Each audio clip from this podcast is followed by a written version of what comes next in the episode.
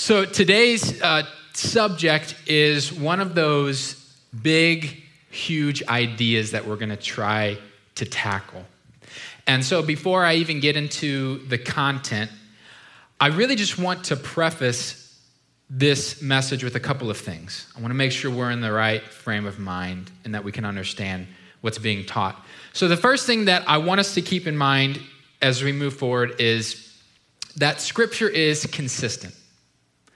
There's consistency in Scripture. Now, what happens sometimes is we can read some very prevalent themes in Scripture, and then a Scripture will pop out, and we'll think, well, that, that's contradicting, that's clashing, right? What we have to, to do, rather than saying, well, that's contradictory, we have to, to hash that out. We have to make sure that the puzzle pieces come together to show the consistency of Scripture. So, we're going to do that with a couple of different topics today and just make sure we're truly putting all the puzzle pieces together, okay? The other thing, and I talked about this last week, but it is worth reiterating I'm asking, uh, begging if I have to, that as we go through this, you guys are thinking on these things, you're meditating, you're studying, you are praying on these things, because I'm just telling you right now, you will not get to know him like you need to unless you are doing that. Okay? So just make sure today's message, you're not going to leave and go, I totally understand everything that he just said. That makes perfect sense. I'm 100% with you there. That's not going to happen. So I just want to put this on your plate and just allow you to take it from there, okay? And seek him at your own pace. Now, that process can take time. I just want to encourage you that can take time. So don't give up, don't get discouraged. Um, I've very much experienced that in any studies that I've done of the Bible where you get to this topic and you're like, oh, I, I, can't understand this. I can't comprehend this. And as you pray about it, as you study more and more, as you put it into context, it becomes more and more clear. So um, that's the endeavor that we're about to jump into. So let's just make sure we're taking those steps, okay? So, again, this is probably going to be the highest peak that we're going to try to climb in this series. And, and the reason is the way I've set this up is I want to tackle these big, huge things that we can't hardly comprehend. And then as the series goes along, hone in on the things that more relate to us so that we can see how this big, huge God can relate to us and how we can have this personal relationship. So that's what I'm trying to accomplish. So, last week we talked a lot about the greatness of God, just how great He is and how um, that's impossible for us to comprehend. We, we just can't do it. And so, rather than just accept that, what we try to do is we try to box Him in we, we try to box him in. I saw this book this week that said, Your God is too small. And I think that's so true for how we see God, for how we relate to him, how we approach him. We box him into only what we can understand, and then we just figure that's who he is. And that's just not the case. He is far greater than anything you can comprehend. Okay? He will break every mold that you tried to put on him. Okay? So let's make sure we understand that he is far superior to our comprehension. So, with that in mind, let's answer this question What is God made of? What is He made of? Now, you and I, we're made of flesh and blood. We can see that, we can touch that, we can define that. But what about God? So, let's first talk about what He's not, okay? God is not flesh and blood. Now, we do know that as John 1:14 says, the word became flesh. Jesus became flesh, and so in the incarnation he was flesh and blood. But that was for a period of time on earth. And so, therefore, when we look at eternity past, eternity future, um, God is not flesh and blood. He's also not just like pure energy. He's not like this vapor in the air that just exists everywhere. He's far superior to that. So, this is how we must define God. John 4 24 says, God is spirit. Now, what does that mean? What is spirit? Now, I think you and I probably have a general understanding of, of what that word means, at least as it relates to us. But really, that's far too restrictive for how it relates to God being spirit. So before we, we break this down anymore, here's what we can say about the definition of spirit as it relates to God it's unlike anything else in creation. It's far superior to all of our material existence. Before there was any creation, God existed as spirit. So, in the end, we have to say that this is the greatest, most excellent way to be. That this form of existence is greater than anything that we know. Which seems right, doesn't it? That we would, we would serve a God that is beyond our comprehension. Doesn't that seem to make sense to you that the one who created us, we, we can't even comprehend his greatness. We can't compare him to anything. That makes sense. In fact, that's what the second commandment is all about. When we read Exodus 20, verse 4, it says, You shall not make for yourself an image in the form of anything in heaven above, or in the earth beneath, or in the waters below. You shall not bow down to them or worship them. For I, the Lord your God, am a jealous God. So, the way this is written, it reminds us that God is different from anything that He's created. And so, then to try to compare Him to any of it is wrong. It boxes Him in, it limits Him when nothing can possibly do that. So, here's a good example in the Bible. During this time in Exodus, Moses is retrieving the Ten Commandments, while that's happening, the Israelites are awaiting his return and they get impatient. So, what they do is they make this wooden calf and they begin to worship it because they feel like that represents God. It represents his power, it represents his strength.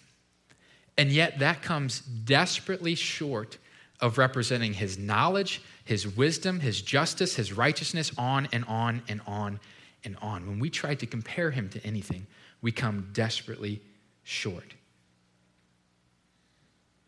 Now, it's also worth pointing out the reason it gives for not comparing him, and that is because he is jealous. So let's talk about this for a second. He is not jealous in like the teenage boy and girl type of way, okay? He's jealous, rightly so, to protect his honor. So he wants you and I to see him for who he truly is and then to worship him for it. And so when we distort that by comparing him to anything, that violates his true desire or his true will. So rather than comparing him to anything, we must simply say God is spirit. Now, let's try to hone in on this a little bit more. And in order to do so, I want to talk mainly about two of God's traits that I think best relate to him being spirit. And so hopefully this will be more and more clear as we go. So the first trait is his invisibility. So let's define this so that we have an accurate depiction as we talk through this, okay? So God's invisibility means that God's total essence, all of his spiritual being, will never be able to be seen by us. Yet, God still does show himself to us through visible things. So let's try to hash this out the best way we can, which is scripture. So, John 1:18 says, "No one has ever seen God." 1 John 4:12 says, "No one has ever seen God."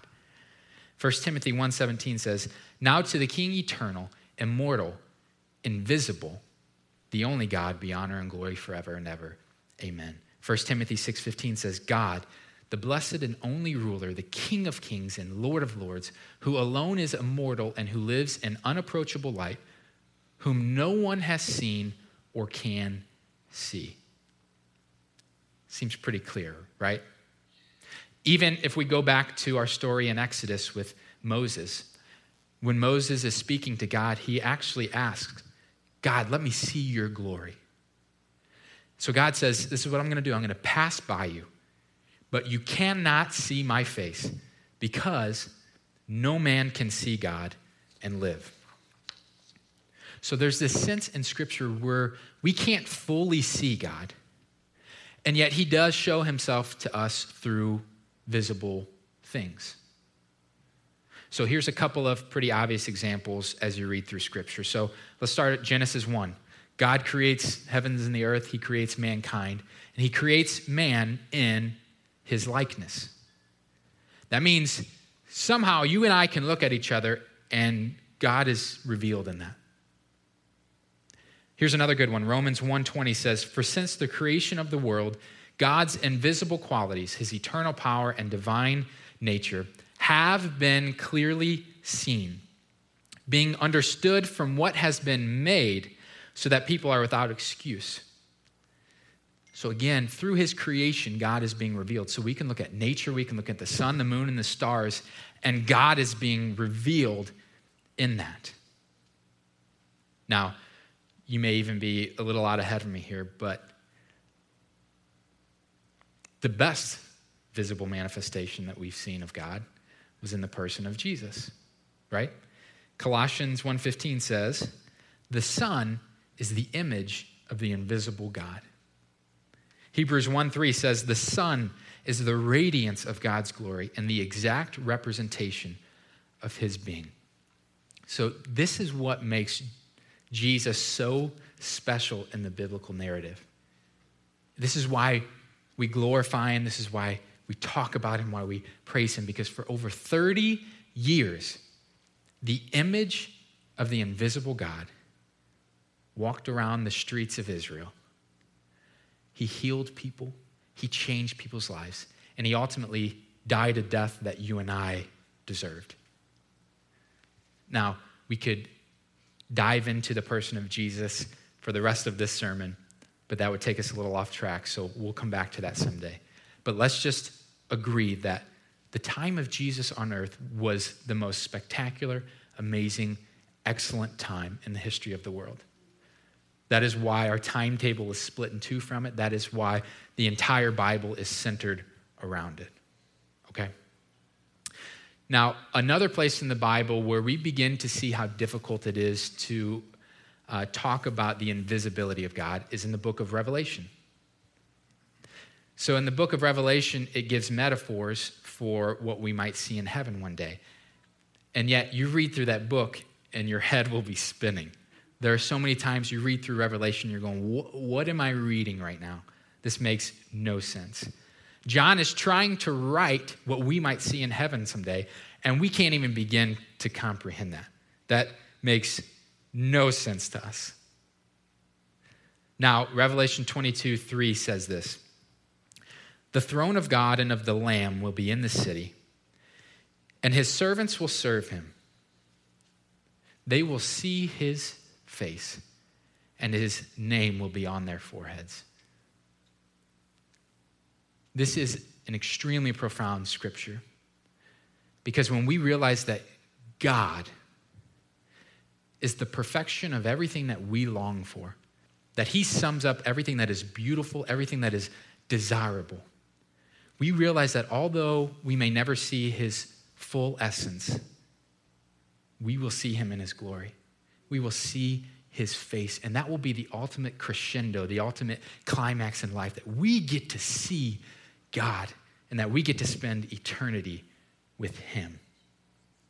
So, His invisibility, continue to dive in, continue to study to understand that better. The second trait is His omnipresence. Now, omnipresence simply means all places, He is everywhere. So, God doesn't have size or spatial dimensions. God is present at every point of space with his whole being. Yet he does act in different ways in different places. So let's explain this a little bit, okay? So, God created space. If he created space, that means he's Lord over space. That means he can't be contained within space. And not only can he not be contained within it, but he is in every part of it.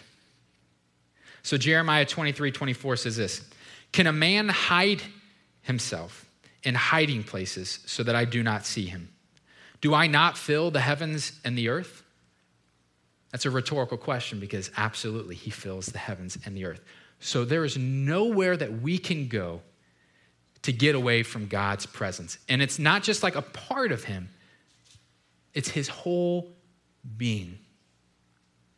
This is described in the Bible when it says, In him all things hold together.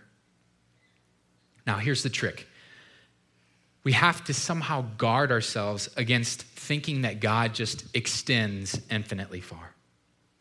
That he's just like this bigger space that surrounds the rest of the universe, or that he's just amazingly large. Because all of these ideas confine him to size and space. And before there was any creation, before there was space, before there was time, before there were dimensions, God existed as spirit. So to try to confine him within his own creation is certainly foolish of us. God, he relates to space in a much different way than we do. And so when we try to define him, it comes short because we're bound by the idea of space. Now, here's the catch when we talk about God's omnipresence, while he is in every part of space with his whole being, he does act in different ways in different places. So here's the best way to explain this, okay? What we see in the Bible is that God specially presents himself to either punish or to bless. So let's walk through a couple of examples so that you can see this in Scripture. The first one, this won't even be up on the board because I want you guys to just visualize this with me. So Amos 9 1, it says, I saw the Lord standing by the altar, and this is what he said Strike the tops of the pillars so that the thresholds shake. Bring them down on the heads of all the people. Those who are left I will kill with the sword. Not one will get away, none will escape. Though they dig down to the depths below, from there my hand will take them. Though they hide themselves on the top of Carmel, there I will hunt them down and seize them. Though they hide from my eyes at the bottom of the sea, there I will command the serpent to bite them. Though they are driven into exile by their enemies, there I will command the sword to slay them. I will keep my eye on them for harm and not for good. This is a frightening visualization of when God specially presents himself to punish. Now, very quickly on the flip side of that, Psalm 16:11 says, "You make known to me the path of life. You will fill me with joy in your presence, with eternal pleasures at your right hand." So this is God specially presenting himself to bless. He's filling us with joy in his presence. Now, the best example of this as we read through the Old Testament would be the Ark of the Covenant. So, as the Israelites make their way through the wilderness and ultimately land in the promised land, They've got the Ark of the Covenant with them, which is where God's presence specially dwelt. And He would lead them, He would guide them, He would provide for them every step of the way. So, specially presenting Himself to bless in a pretty profound way there. Now, we have to make this clear as we talk through this. It would be horribly misleading to say that God is more present in these scenarios. He's not more present, he's just specially presenting himself. So if God is in every part of space with his whole being, how could he be more in one place than the other? That doesn't make sense, right? What he's doing is he's specially revealing himself so that you and I can see him, that we can feel him, that we can experience what he is doing for us. So he's specially presenting himself. Now, fortunately, as the biblical story lays out, when we see God presenting himself in this special way, it is most often to bless. So, so thank God we, we serve a good, loving God that is most often going to bless us in a special way. It speaks of God blessing us with freedom, it speaks of Him making His home with us. What a special presence of blessing that is. Now, for the record, it would be the opposite in Scripture when you read things like God is far or God is separated from the wicked. So this is just God not specially presenting himself to bless.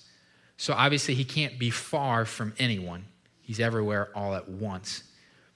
Another thing to remember here is we have to read scripture through the lens of the writer. So, a lot of times when it talks about this, the writer feels far from God. He feels separated from God, yet we know within the context of scripture that's not actually true. Okay? Now, all of this culminates to show us that God is in every part of space with his whole being, yet specially reveals himself to us to either punish or more prevalently to bless. Now, in my studies this past week, I saw this, this quote um, or this story that I thought was interesting, and I won't read it word for word, but I'll kind of walk through this. What it says is when you and I wish to do something evil, when we wish to do something wicked, our tendency is to go somewhere private. So we'll go to our homes. And even in our homes, we feel kind of vulnerable, so we'll go to our rooms. And even in our rooms, there are windows, so we go into the closet. Even in the closet, though, somebody could open the door and see us, and so we retire to our hearts.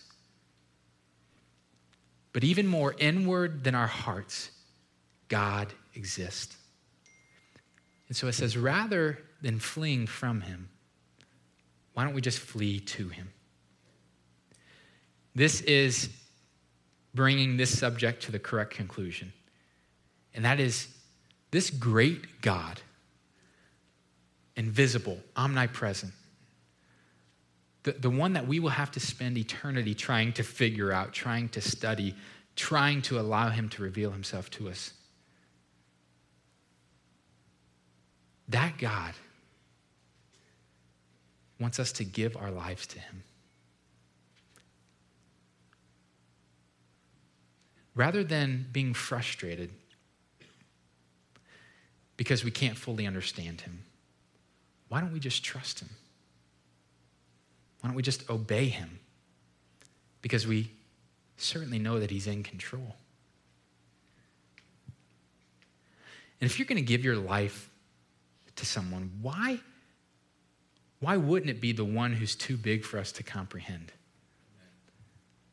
Doesn't that make sense? It's kind of like making sure your personal trainer's in better shape than you, right? You want to make sure that the person leading you knows what they're doing better than you do.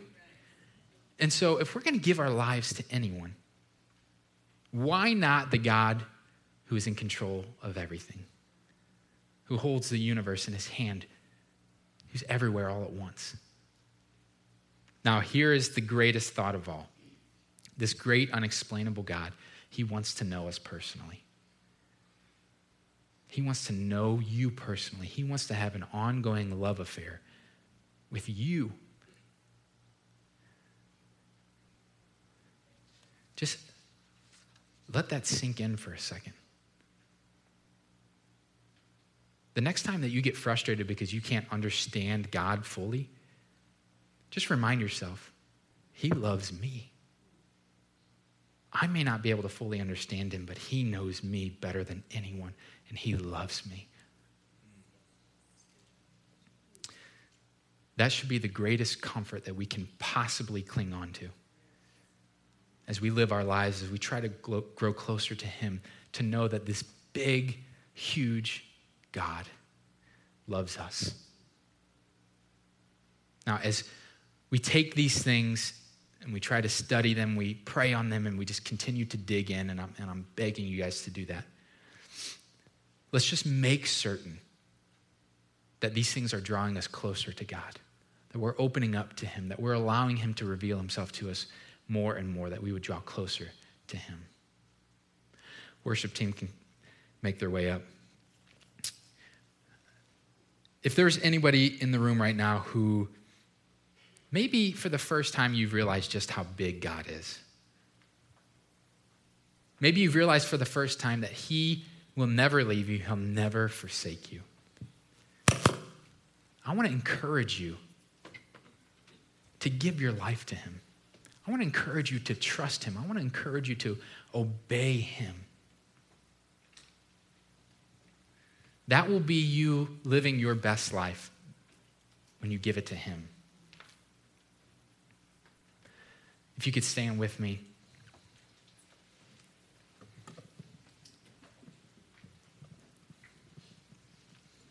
If you could just close your eyes with me for a second.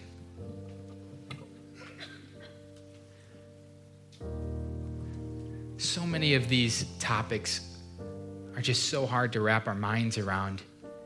And yet, let us pursue them even more that we realize that at the end of the finish line is God Himself pulling us in, drawing us in, desiring a relationship with us. If you could just focus in on that for a second, just how badly He wants you to know Him. Just how badly He wants you to call out to Him, to cry out to Him in your greatest time of need. How badly He wants you to just thank Him and appreciate Him when He blesses you. He just wants you to know Him. Let's pray together. Lord, we know that you love us. We know that you're always there. We pray that as we would dig into these things and as we are trying to get to know you better, that you would just pull us in, that you would just draw us in, that you would open our hearts and minds to see things that we never have seen before, that we never thought possible to see, and that in them you would be revealed more and more and more.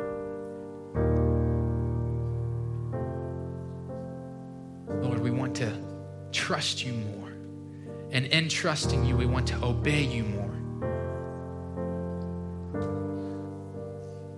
Our relationship with you to be more and more real every single day. God, we love you. We're coming after you. We're pursuing you because we want to get to know you better.